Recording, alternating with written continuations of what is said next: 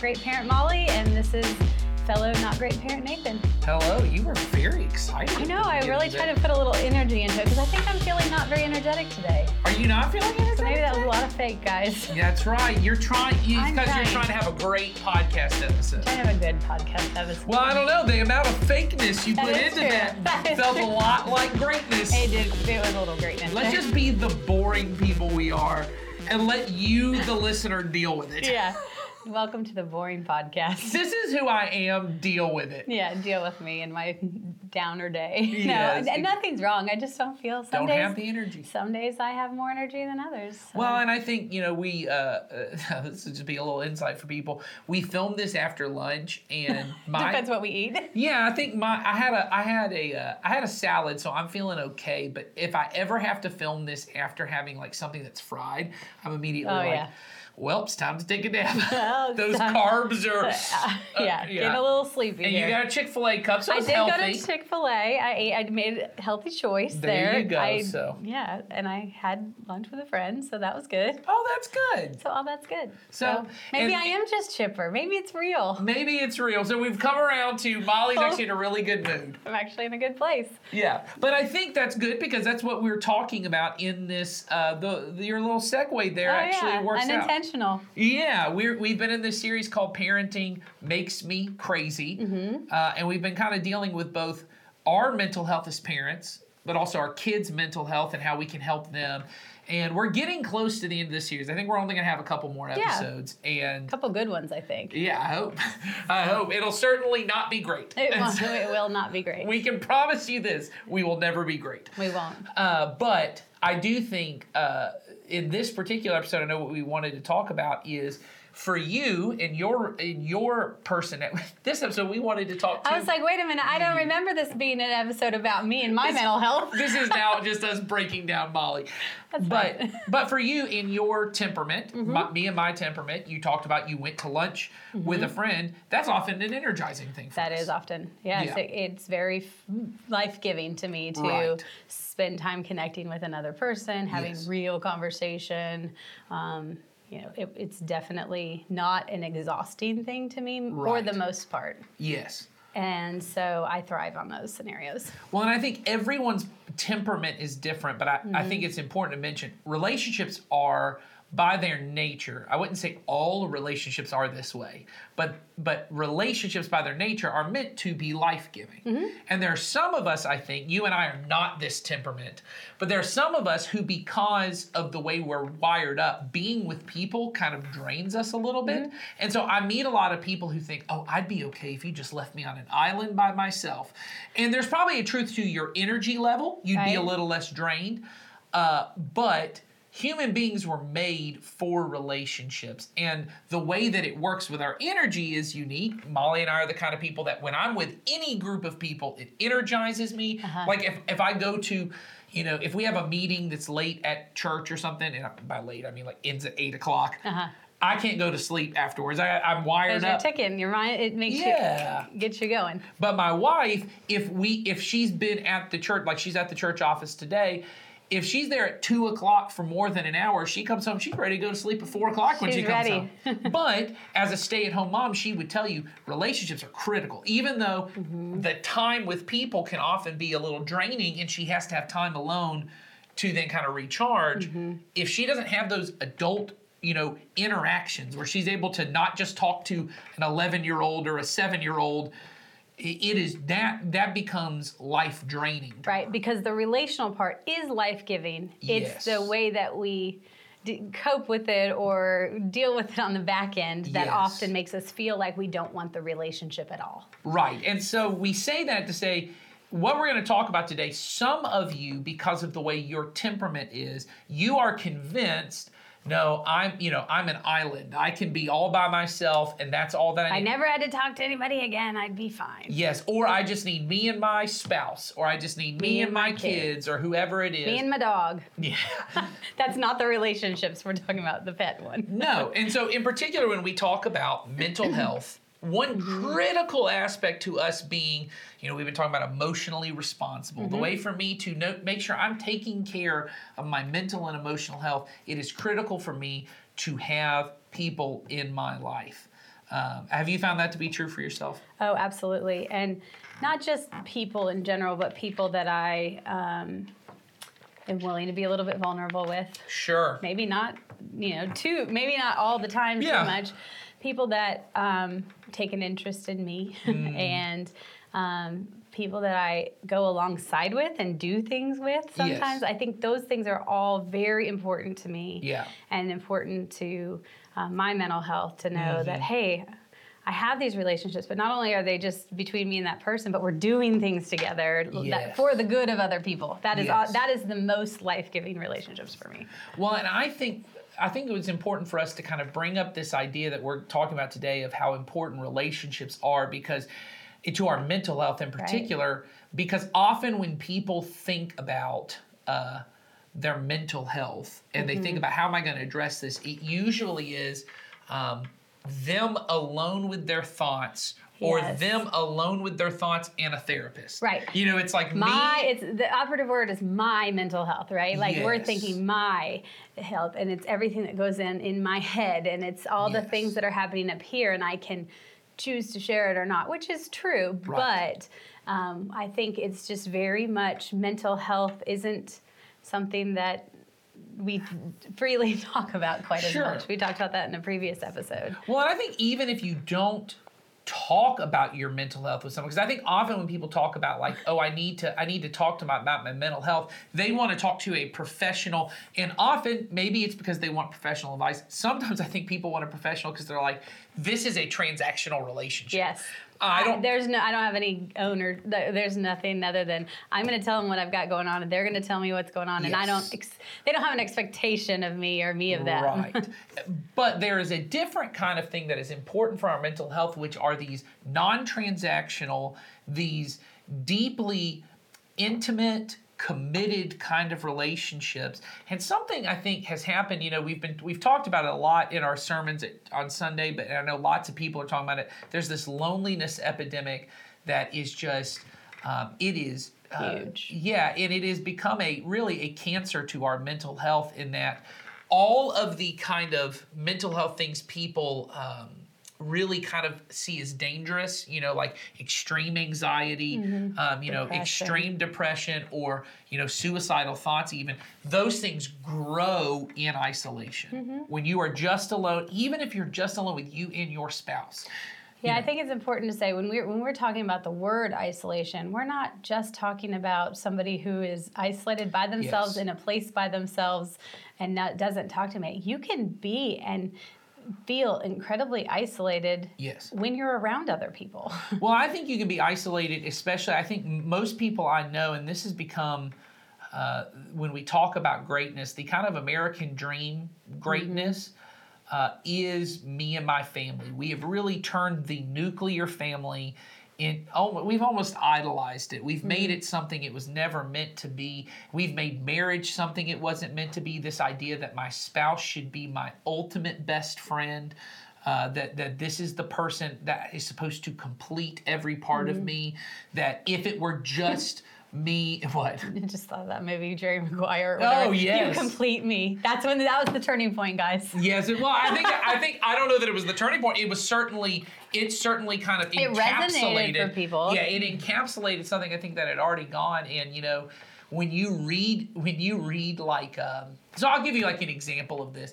The big one that I think people ended up talking about a lot was in the 2000s when the uh, Lord of the Rings movie came out, and you look at Sam and Frodo's relationship Mm-hmm. Oh, yes. and the amount that people kind of giggled about it, and they Uh-huh. almost turned it into this romantic, you know, almost sexual relationship between the two because they had never seen. We don't see in movies a lot these two men who can have this intimate, vulnerable, loving relationship Without that part of it. without without some romantic because in our mind the greatest intimacy you should have is me and my spouse we're best friends and this idea that I would have that with another person where I could be vulnerable mm-hmm. where I could they could know what's going on in my life. It feels wrong to say oh my spouse is one of the people who has access to that mm-hmm. part of my life but there may be people, and there are people in my life, and my wife knows this. There are things about my life that there are uh, friends I have in this church that they know about that she does not know about.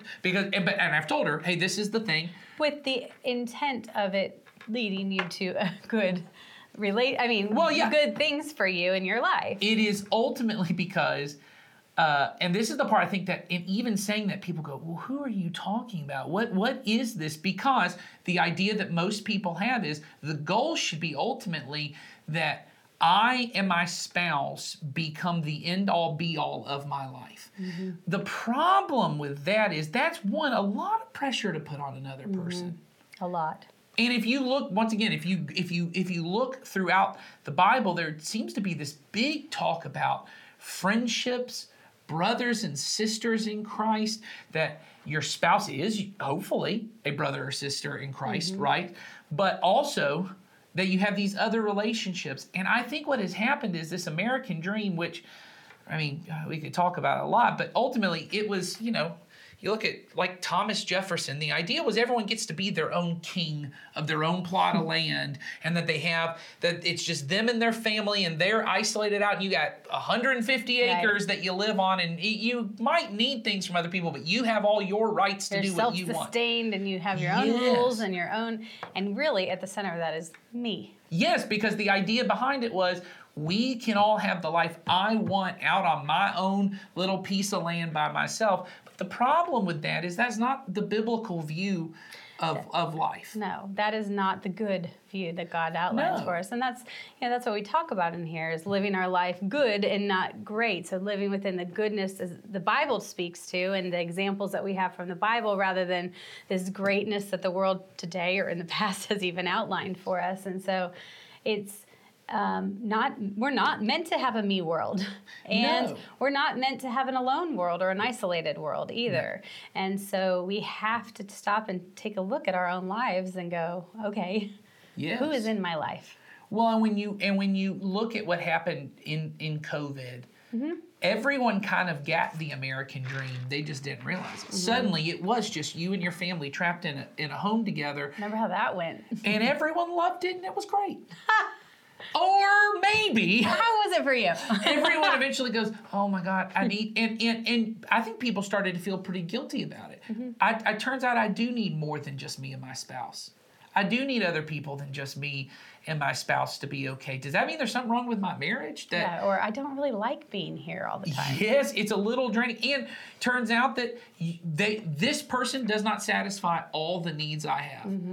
And then you go, but I thought that's the way it was supposed to be. Mm-hmm. And so all these things. And then of course, then of course, if you're not married, well, we don't even have a picture of that. Mm-hmm. We have this, well, I mean, we do, but I would say Christians often don't have a picture of it. Our world does, which is usually you satisfy your needs with whoever's nearby. Right. It's That go out and do whatever sure. you, you have someone you drink with, you have someone you go out and fool around with, you have you a have your person you do people this. for different things Everyone's got their own thing, but it's not really deep, intimate, vulnerable relationships. And what has happened is in the middle of all of this, the greatness that we've pursued, which is me and everything I want, mm-hmm. It has kept me from being able to have these kind of relationships. And I think when it comes to parenting, parenting is incredibly isolating. Oh, it's terribly isolating because I think it's really easy, one, to think we're the only one that has something going on. Yes. So I know when my child my child was born and he had a medical condition, I decided I was the only one that had ever had to deal with that in that mm-hmm. way. And people would co- talk to me and they would say, "I know what you feel," or "I, you know, this was my scenario," and immediately my head went to. Well, that is yours, not mine. We don't have anything in mm-hmm. common. Right. And so I would shut that person off or Yeah. whatever. But even the small things, I think, day to day, we, Oh, we yeah. feel very much like I'm the only one that has to deal with a bratty kid, or Sure. I'm the only one whose child did this or that, or I'm the only one who's feeling like, you know, some of those confessions we talked about in the last. That's right. I'm the only one who's feeling this or that, and so. One, we already feel we're the only one. And Mm-hmm. second of all, if we don't have those relationships in our life to Yes. talk to people about those Yes. things, then we're then we got two strikes, right? We're already feeling isolated, and we don't have an outlet to speak to that. Well, and I think what I think this is why you see these rise of what we call influencers on social media, especially like mommy influencers. I don't Oh, know if they're there's like everywhere. dad influencers. There oh, probably there are, are. but but certainly like the mommy blogger, mommy influencer. And what happens is people start to feel connected because for the first time there's someone who will actually say, oh yeah, my kid, my kid's a mess, and they did X, Right. Y, and Z, and then you go, oh, we're the same, and then they go, buy this bag.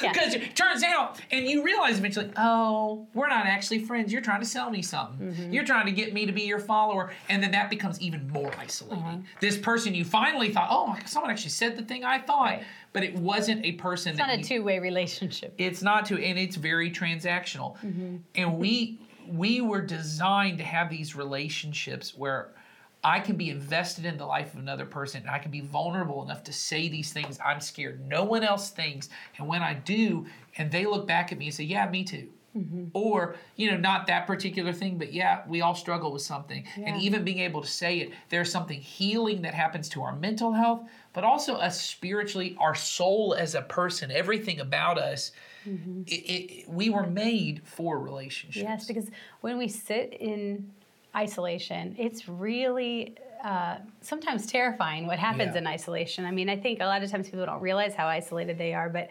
everything gets magnified or grows. Yeah. Our fears are bigger, our depression can be bigger, our you know worries can be bigger, and it really can take over and, like we talk about, consume us. And that that isn't where we want to be, and especially it isn't where God wants us to be.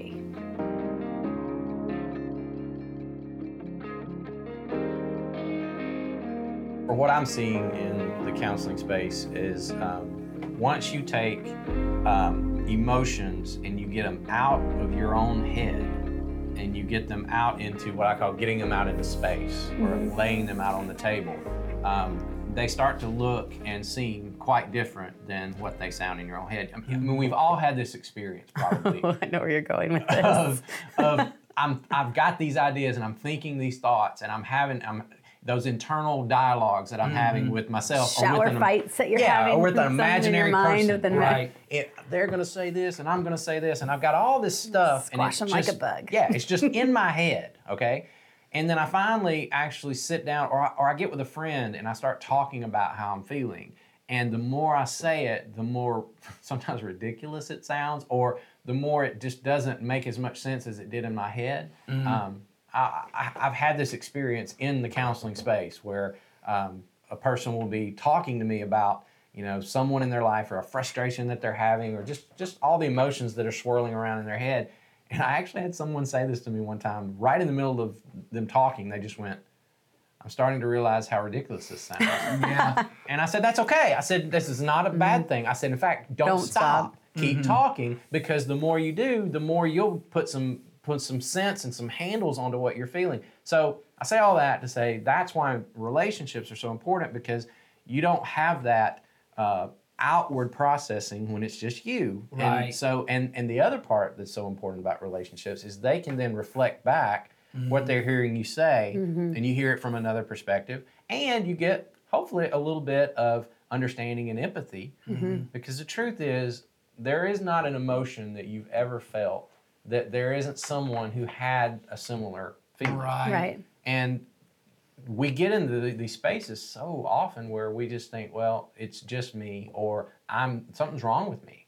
Nobody else gets this, or nobody else has these Nobody's thoughts. ever. Nobody's been- ever been through eh, this. No one's walking in my shoes. Exactly. And that's where, you know, I hate to go too far down the road, but that's what leads people to that deepest, darkest place of mm-hmm. despair, where if mm-hmm. no one gets this and I am so defective and I'm the only one, then why am I even here? Mm-hmm. And that gets real dark. yeah mm-hmm. So it's so important to get those things out, not just to hear them, not just to get perspective on them, but to, to actually have a person reflect love and empathy and compassion back to you so that it actually can become more normalized. And we always say around here, we're you know we're not intended to do life alone, Nope. and that means in all aspects of our mm-hmm. life. Mm-hmm. And if we're not around other people, mm-hmm. we aren't going to have those opportunities for relationships. I know. I know a lot of people are saying we we've talked about how a lot of people are isolated more than ever now, and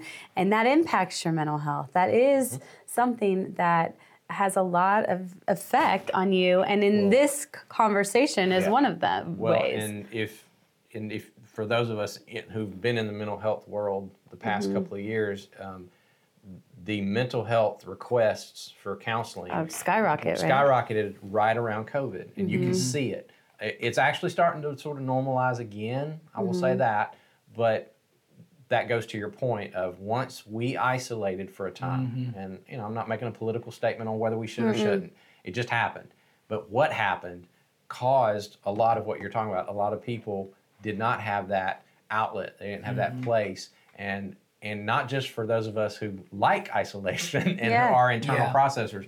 All of us Yeah. were not meant to have that for any lengthy experience, extended period of time, mm-hmm. and so you it, it caused a lot of people to stay within mm-hmm. for way too long and to not have that outlet. And then uh, relationships got lost sometimes in the shuffle, or those natural places where we get those kinds of reflections and those kinds of feedback. Um, they just didn't, they weren't there anymore.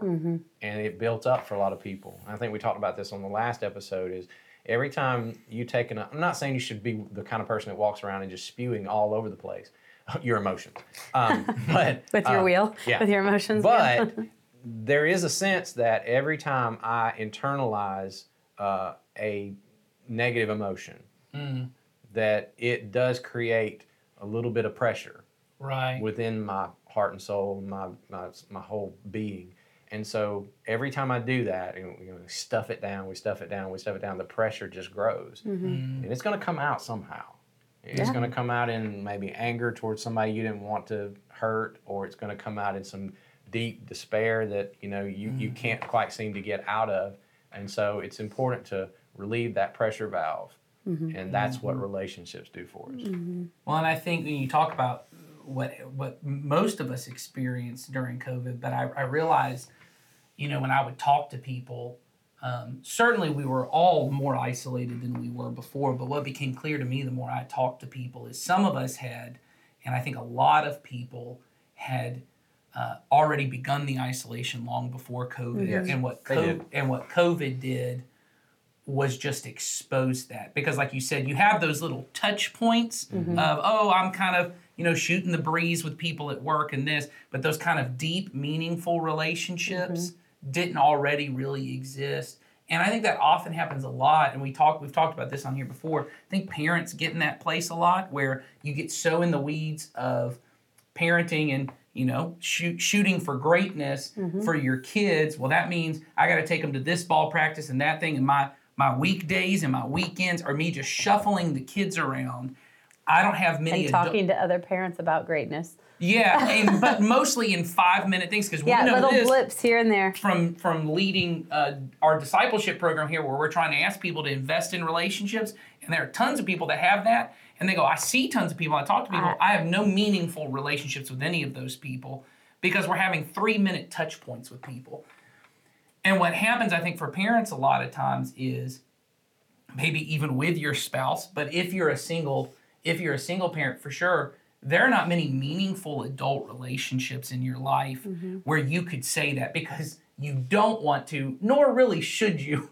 dump all of those emotions on your kid so you can't sit with them and say let me tell you about what i'm now realizing about how my mom raised me and how And this how was they wrong." screwed me up. Yeah, Yeah. you don't you don't need to have that conversation with them, but you probably need to have it with somebody. Yes. You probably need to sit with somebody, and it may be going to a counselor, but it also may be sitting with your spouse or mm-hmm. sitting with a friend and just saying, "Man, I just I, I'm feeling this," and like you said, even just in the act of saying it, it doesn't even take the other person to say. Uh, oh, that's mm-hmm. normal, or oh, that's this. You see it in their face, you feel it, mm-hmm. Mm-hmm. and there's this sense of intimacy and connection. And so the reason I bring that up is to say one of the things we do here as a church is this parent ministry where we want to partner you with other parents, but also with these older veteran parents who have been through it who you can have those conversations with. I know both of y'all are kind of on the team that, that mm-hmm. prepares a lot of those things. So I thought maybe Jason could talk about how do you, how do you see in not only as someone who has been doing counseling, but somebody who is a pastor, how do you see for our church what the benefit of that could be for parents who are in this hmm. relational isolation? Well, it goes back to what we said last time. It's it, it's all about normalizing my experience Right. because I get in this space where I think there are no answers, or I- I'm weird, or I'm you know I, there's something wrong with me because I'm going through these certain challenges, or I'm having these feelings or these thoughts about my parenting journey. Um, and just sitting across the table, I tell this, I'll, I'll set it up this way. I tell the veteran parents that we have on our team this all the time because often their their pushback on me is, well, I don't have anything to offer this younger mm. generation because either I, I don't think I did it very well, Right. or I just don't feel like I know a lot. I, I, I know a lot about what I don't know, mm. and I go, that's what we need. Mm-hmm. That's right. That's perfect. That is exactly what this younger generation needs. They need someone to actually sit there and say, yeah, you feeling like you don't have a clue is the way parenting feels. Mm-hmm. That's right. And you feeling like I kind of maybe I'm just making this up as I go sometimes. Yeah, that's how it feels. Mm-hmm. Right. And I went through that. And, you know, in some ways, I, I raised a kid and they turned out pretty okay. Or Right. they didn't. Either way. Mm-hmm. Yeah. You, And ex- you still had that experience. I had this experience. I, you will live through it, Right. And it- and and, it, do- you don't have to be perfect or Right. great like we talk about around Right. here. It's just you're you're okay. You know, just Mm-hmm. you know. Sometimes it just it just gives you that sense of I need to calm down a bit and not Mm-hmm. freak out about every single thing. You know, it's we talk about this in a lot of the parenting events that we do. You know, there'll be one incident. You know, one um, moment at school or one. Uh, something that happens on social media or you know in my house it's there's some girl drama going on i have two girls there's always girl drama going Yes. on and we often think that this one moment of crisis that i have with my child is the the thing that's going to scar them forever and ever and ever. Right. and it never is. And so to have a parent who said oh yeah I remember, in fact, it just happened the other night. My wife was on the phone with a, a parent of the younger generation, and they were talking about something they're going through with their kid, and um, and she said it just feels like it's the, their whole world right now. Mm-hmm. And my wife was even able to come in and go, you know what? When our kid was about six years old, we went through something very, very similar, mm-hmm. and here's what happened, and we thought it was the end of the world, but you mm-hmm. know what? We're okay. Mm-hmm. She's okay, and you're going to be okay too yeah. that right there can get you through some of those things. Absolutely. Oh yeah. Just knowing that I'm gonna be okay, and my or kids just being gonna the okay. ears that listen and the Yeah. the person that responds and you know Yeah. somebody that is there to hear him. It's huge. It's Well, I think good. there's this feeling, and this goes to the greatness of things, that my job is to, to as a parent, is to produce something. And even I think within Christian parents, is Mm-hmm. my job is to produce a child who goes on to love God and love people. And that is what we want, Sure. But it is not my job to, I cannot produce Yeah, I was gonna say them. change the word produce. Yeah. That's the that's the bad word. Yeah, That's, that's right. the I can't. I can't, can't produce produce, this thing. No. I want this to happen Yeah. in their life. And so, what I, I used to say this all the time to um, our youth ministry volunteers when I did youth ministry, but now uh, Jennifer and I have to remind each other, going back to the Uh-huh. benefit of relationships, is in our marriage we're able to say. I used to say to them all the time when a kid has a horrible blow up and meltdown or they're just not behaving the way they're supposed to in a mm. small group or mm-hmm. you know for our kids just in the house they're not behaving the way they're supposed to and then some adult has to step in, the parent or the small group leader has to step in and get on to him. And that kid responds and goes, I hate you, or, you know, oh, I'm never going to come back to this group again, or whatever. And they would leave. I would always come back to them and go, everyone did what they were supposed to do. I said, they're supposed to be disrespectful. they're supposed to not behave. Now, when this is the problem, most of us think supposed to means like morally what they are obligated. No, it doesn't mean they did what God wanted them to do. It's normal. It means this is what is supposed to happen in the life of a Mm-hmm. teenager, and everyone's going to. There is no way to create a child that never disrespects their parent or never disobeys. And you did what you were supposed to do in being the bad mom, Mm-hmm. in being the one who steps in and I'm mean, mm-hmm. I'm I'm the mean one, because that is needed too. Because the only way they then learn how to not be disrespectful, the only way they learn how to not be disobedient, is to have someone step in and say, "That's not okay." Mm-hmm. and the tension that exists between us that was also supposed to be there because that's how mm-hmm. i learned to love you Sure. i learned to love you when i go that tension that mi- it's like magnets that could push us away mm-hmm. is actually what draws us together because that love that exists us is going to draw us together mm-hmm. the fear i think that exists for parents is like you said, what if this was the one time I got onto my kid and they really are done with me? Mm-hmm. What if this is the Or they time? don't You know, like that's me, the yeah. fear. Yeah. And then when you say it to another person and they're able to say, hey, that's supposed to happen, you know, that's gonna happen. And trust me, it's going to be easier than you think. It, it, Yeah. Things are going to come back. to But you. I'll guys have say, I, I remember the first time my kid told me they hated me. Oh yeah. And that felt like the end of the world to me. yes. And that sent me into a wait a minute. Yes. That uh, had have I and I asked that question, did I just cross a line? Mm-hmm. Did, did I just create something between me and my child that's never going to recover?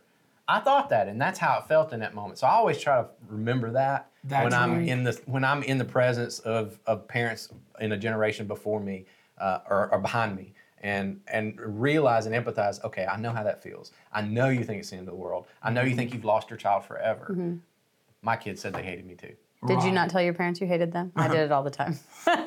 I don't remember. And see, that's the thing. I You don't even remember. I don't remember. Yeah. I'm sure I did. Yes. Or, or at least at the very You're if I confident didn't- you did. If I didn't say the words, I did. I do remember one time when I was a teenager. Um, um, s- me and my mom had an argument, and I was leaving, going on a trip with my youth group at church, and I said something to her. I don't remember what I said, but it brought her to tears. And I got out of the car and I got onto the church bus with a friend of mine who was in that same youth group who had a horrible home life. He mm-hmm. did not have a good relationship with his parents. And I sat down next to him and he saw what I, he saw my mom crying. Mm-hmm. And he said, I'll never forget this. He said to me, he said, if I had a mom like yours, that woman would never cry. Uh. Mm-hmm. And it shaped me as a teenager and I went, maybe maybe I need to reevaluate what I'm doing it had nothing my mom didn't do anything wrong she she she took the brunt of that moment in her life and i don't even know if she remembers it I haven't talked to her about it. I don't want to talk to her about it. I'm ashamed of it. Yeah. but that moment i i got that third per- he was somebody who was a little bit older than me. Mm-hmm. in in that he wasn't a leader in the youth group but he was quite a bit older than me. He was like i was in middle school he was like senior or maybe just graduated. And um, just his presence in my life of waking me up to that showed me um, that I needed some change right there Mm-hmm. as a teenager. And you talked about having people in your life, Oh, yeah. that third adult or that 3rd mm-hmm. person that follows Jesus. Mm-hmm. And my mom put me in places where I had relationships with those Yeah. people. Mm-hmm. And in some ways, at least during those years, they were more influential than my parents were Right. Mm-hmm. you know, in a lot of different ways. Now, bringing me up as a young ki- child, of course, my parents were the the whole deal, but they realized at some point that I needed more than that because I was not in a place where I could hear her. I, I couldn't Same hear what my dad said. Right? That's how I was with my parents. Yeah, and I we were didn't all that and I actually didn't like the other people that she brought in. Well. However, No. once I I- like a year or two into it, Mm-hmm. now I, there were times I actually went back. Like when I came home from college, I would go see those people. Yeah. Because they actually did matter to me. I just in Yeah. the moment didn't like them too well. want it. Well, even Mm-hmm. in the moment, you you're as a teenager, you don't want to hear anything contrary to what you believe. Mm-hmm. I mean, because when you're a teenager, or at least in those Or a develop- person. yeah, you just well, we can get into that later. But I know in that stage of life, for the most part, you you you're pretty solid in what you Right. think the world is like and how you're going to mm-hmm. show up in the world. And anyone that challenges that, you don't like it, mm-hmm. You- you- and you're you're probably not even going to listen to it in the beginning. But it stays with you. It did for me. I can say it did for me. And and it takes a while because you got to get over yourself for a little bit. Right. and then and you got to have some life kick you in the butt quite a bit to mm-hmm. start to realize okay i don't have it all figured out. I was wrong about a lot of things. Mm-hmm. And even my confidence in what i believed was not covering up the fact that i was just not right. Yeah. and i got to deal with that. And and then it comes back around and then you remember those kinds of those steady presences in your life those mm-hmm. people in your life that you say okay yeah that, there was something going on there. They did mm-hmm. have wisdom that i needed mm-hmm. and i can still lean back on that because i've still got it. Yeah.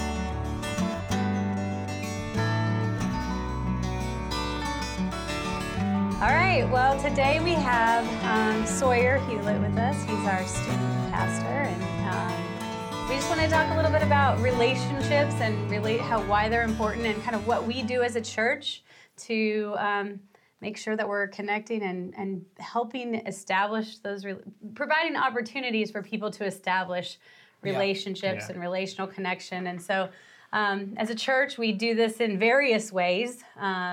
So we'll start with, I guess, adults. Let's talk. Yeah. You can talk a little bit about adults, and then Yeah. I'll speak about children and you can speak about students. Well, this is why we're always asking people to go to the Next Step Center. I know for mm-hmm. many people who are a long time at our church, you've not needed to go to Next Steps, so you don't know. But the primary purpose behind Next Steps is we're trying to get people into relationships. I mean, there's lots of different involvement in our church, whether it be serving teams, small groups, and all of that is important for the individual. Uh, to be able to kind of express their faith in that way, to serve and to to be involved in a small group, but really key around all of that is these relationships that they can build in those that there is something that happens when you serve shoulder to shoulder with somebody and then when you're face to face with somebody in a small group there's different kind of relationships that get built there.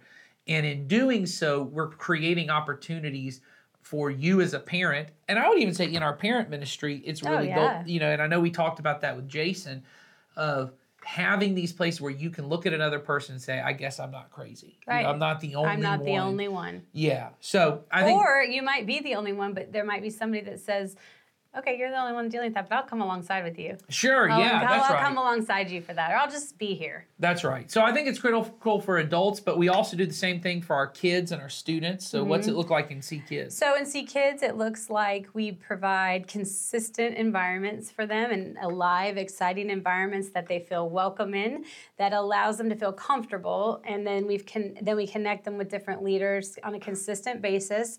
Um, our activities always involve some kind of connection activity where they're just spending time with an adult, um, usually two to three in each class, depending on what's going on.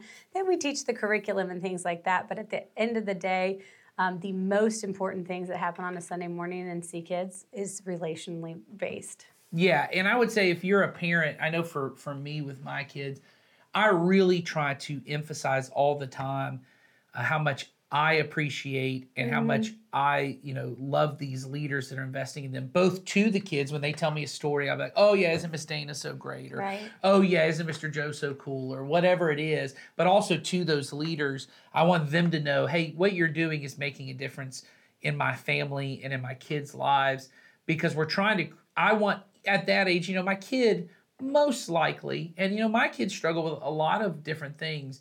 But as far as their mental health struggles, it's it's never that huge in those No. in those elementary ages unless something has really kind of tragically happened. Um, but it's not something where I'm going, hey, you, I need you today to be ready to talk to Mr. Joe or Miss Dana. No. It's I want to create the rhythm of when you're old enough, you know, church is the place where you can talk about all these different things. And that these adults love and care about you. Yes. And they're here to be part of your life. Absolutely. Which then transitions to So- when you have a student and they no longer want to talk to you as mom or dad Right. uh, because whatever they're dealing with, they feel like, oh, you know, I know what my mom's going to say. I know what my dad's going to say. Even if it's good and positive, there comes a point that in those middle school years, those high school years, they start to think, okay, well, I've heard this all before. It's, you know, they want to hear it from someone else, just like you as an adult need to hear from someone else. You're you're not crazy. You're not weird. Mm-hmm. They need to hear the same thing. And how are we doing that in student ministry?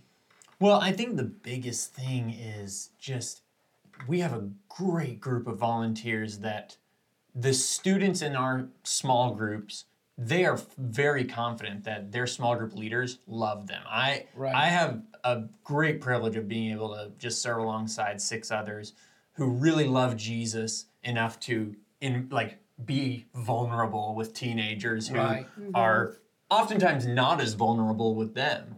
Um, I kind of view my job, honestly, as almost like the liaison between the student and the parent. You know, the student Yeah. at this Right. age doesn't want to tell their parents much, and I that's not a good thing. They and and maybe that's changing a little bit, or It's, just a thing. It's just it's a just thing. a thing. It's not good or bad. It's just a Did thing. you want to tell your parents much then? Yeah, I don't Oh, you don't remember. count. I don't you know don't that count. I You're the one that said you were going home to have your mom drop you off so you could go kiss a girl. Remember? I did do that. So that was you a thing don't that count. happened. Yeah, that I doesn't did not tell my Yeah, mom I I many did not tell my parents anything. Yeah. I told them age. what they needed to know and a few extra Yeah. things about my friends. I told Sure, them when But I not wasn't going to be home. I told them when I wasn't going to be home. That's Right. all that they knew. Yes. Yeah. Um, And but a few other things. Yes, but uh, no, I, I think like I view my job though as almost the person who can communicate some of the things that a student wants to communicate to the parents to the parents, and I feel like I can communicate some of the things that the parent wants to communicate to the kids to their kids. Sure. And mm-hmm. I feel like the main thing that a relationship with, when it comes to like my job, is trying to develop relationships with teenagers, not just for myself, but for my leaders. The big thing is just developing trust, you know? Mm-hmm. And that goes back to that vulnerability thing. I, I, I can think about just the, the past couple of Sundays. Um, I've been able to witness the leaders being very honest with the students just about what's going on in their lives. I think students really, really latch on whenever an adult kind of Yeah. like lets them know that their week wasn't perfect Yes. or that their week was exhausting because they see that with their parents but they oftentimes have some conflicted emotions about their parents having a bad week Sure. whereas they oftentimes don't see other adults being honest with them their teachers and i'm not like saying that their teachers should be more vulnerable it's a totally different job but their teachers are not often You know, I'm uh, going through a pretty terrible exactly. divorce today. Let's talk Yes. about Math. equations. exactly It's time to talk Yeah. about fractions. If you had this many spouses and you divided it, That's right.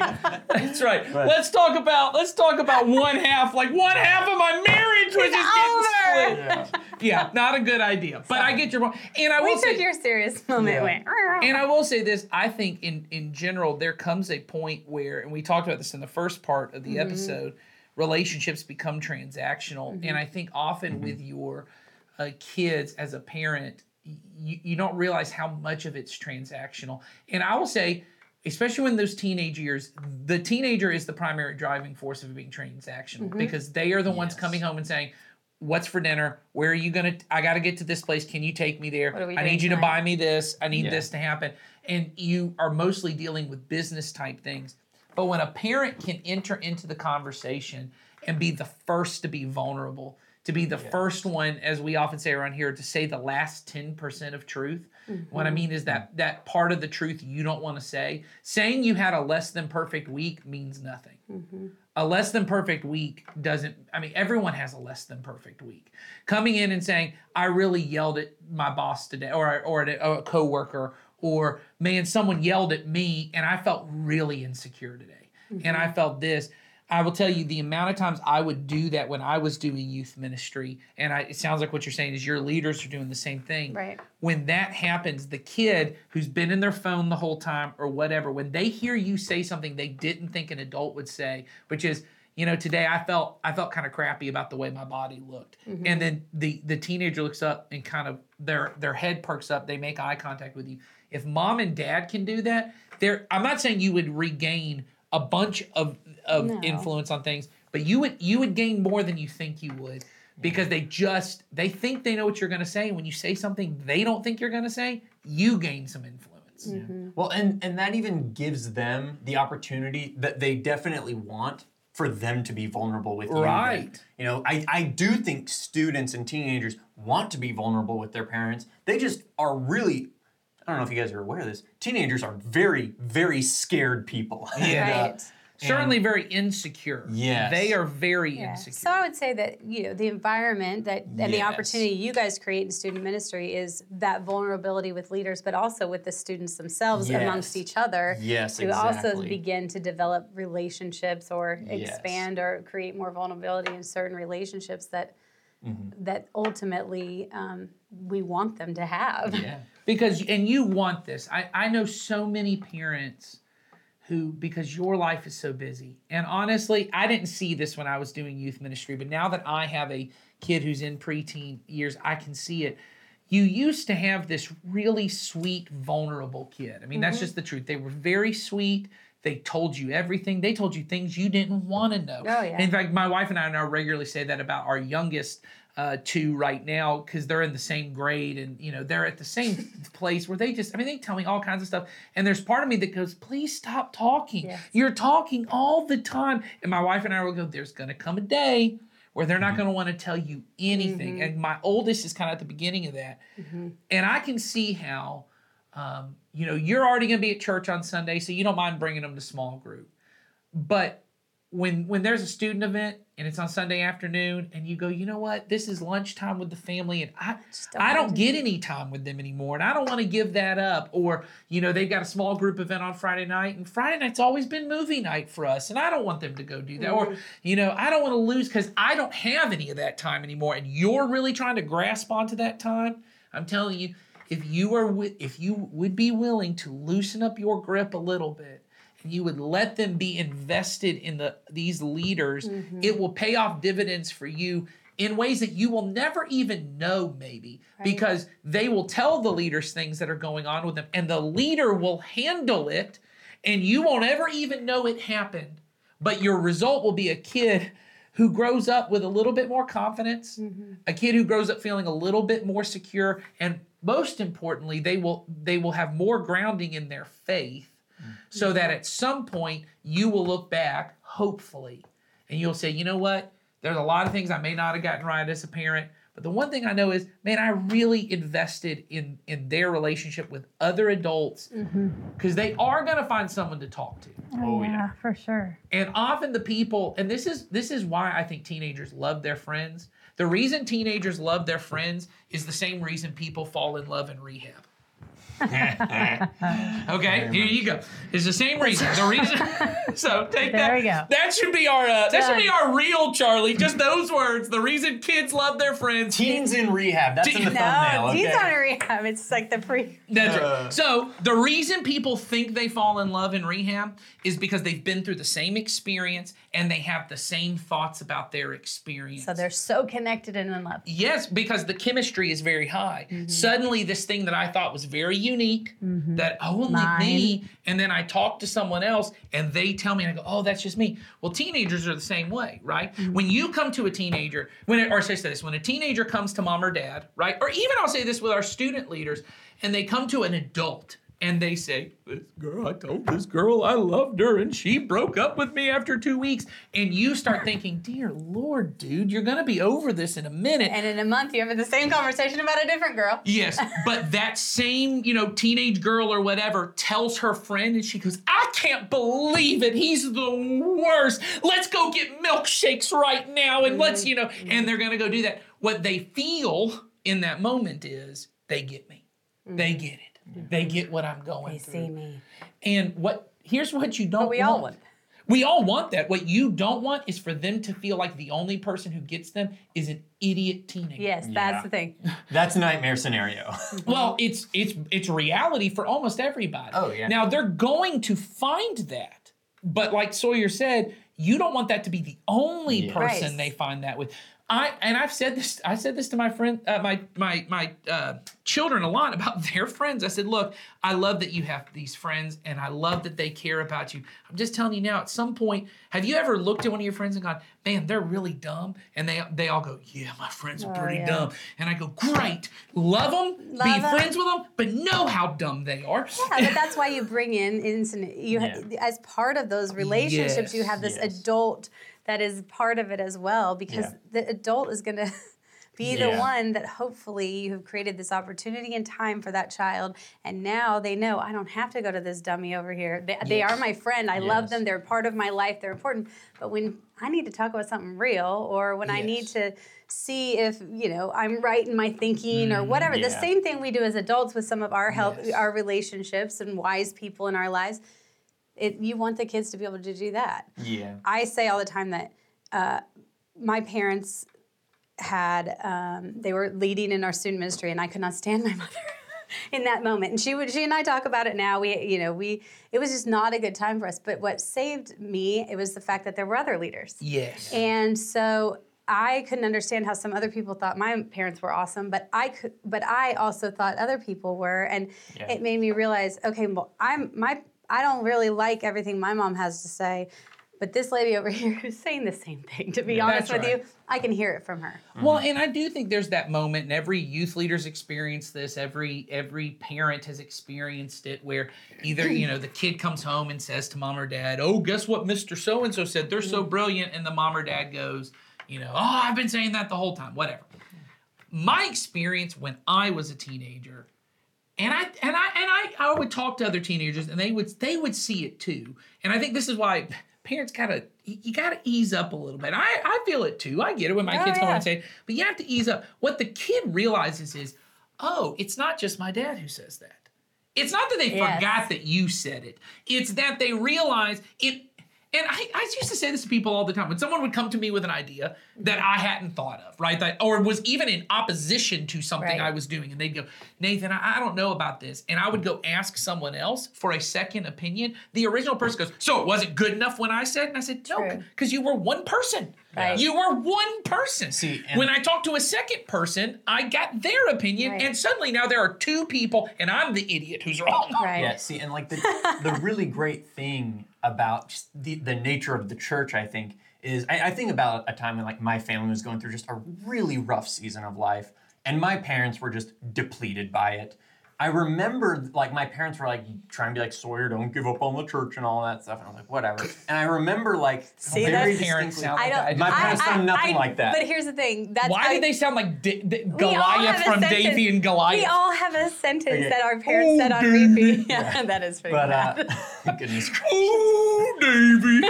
But uh, no, my Make your Dang point. it, I you just torpedoed this whole conversation. no, you did by doing Yes, the voice. I'm not gonna lie. fair enough, I didn't fair hear enough. a word. What did you actually say? Because I could only Yeah. hear the. He said, sound. "Oh, Sawyer, don't give Yeah. up on the church." That's it. That's it. It's like that whale that comes out in Elf. Oh, Hey, buddy. Charlie feels the need to cut all of this out. Anyway, you no, um, you had someone else in your life. Yeah, the point is there was like several other adults who were able to speak the same things that my parents were saying, but because I viewed them as like, wow, they actually still have the energy to follow Christ, whereas my parents seem to not right now. I can actually trust what's being told Right. to me right now, and, and your kids are going to experience that as well if they're if they're Yeah. present at church. And, Yeah, we've got to put them in these oppor- We've got we we're we as a church try to create these time this time and these opportunities for these relationships to happen. And so sometimes we just say show up, and be Yes, there, and put your. You don't know what's going to happen. You don't know what those relationships are going to look like. But if you consistently point your child towards that whether it be Yeah. a friday night event or a sunday morning or you know whatever it might be a Mm-hmm. parenting event that you consistently show up and your kids are showing up for that that's when god will do the rest Yeah. So this will be as we're kind of wrapping up this episode. This will be the last push I want to have. We already talked about it in the the part with Jason as well. We need more teenage parents showing up to the parent ministry events. Um, you Big need it, as we've talked about. You need it for your relationships with these veteran parents, with just other parents who are in the middle of it. We already talked about that. But at that same place, you need to come and you need to bring your students to. Sawyer's doing things at the same time, l- events to build relationships with those students. They need to be there. You Yeah. need to be there. And currently, we just do not have as many uh, student ministry parents who are there as we do children's ministry parents. And you need this. This is not something we need, right? We were not as a church. There's there's nothing we even gain from this. There's nothing. It's not like not- I get when you look and you go, oh, they're asking me to give money, or oh, they're asking me to volunteer. There is no Nothing. benefit to us as a whole church uh, operation to Right. look and say this is a thing. This is totally a thing that you and your family need, and we as a church want to do this because we are a family. right Yeah. and the our overall health as a as a family grows when we're when we're together That's right. So- So, come on down. Sawyer. come on. We're never coming on this podcast ever again. oh mark his words never again he'll be here the next time we invite him don't you worry That- don't worry about that. don't you worry And you be- should be back next week. Absolutely. But if you want information on the parenting event, we Yes. will put them in the show notes because we have one coming up. Um, I Sure. don't think there's one in November. The one in December is going to be one for your whole family to come, and it's going to be really fun. So make sure that you sign up for that and be there and come check it out. So um, also, we'll take questions, we'll take uh, confessions, we'll take thoughts on how good Nathan and I are doing, whatever it is.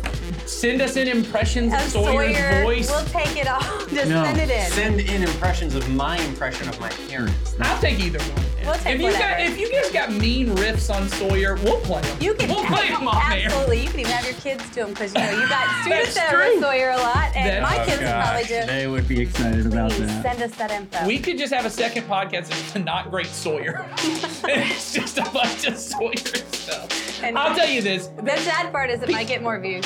Oh, Just kidding. that's true. That's I'm kidding. Thank you guys for being here with us today, and we will see you next time. Have a good day.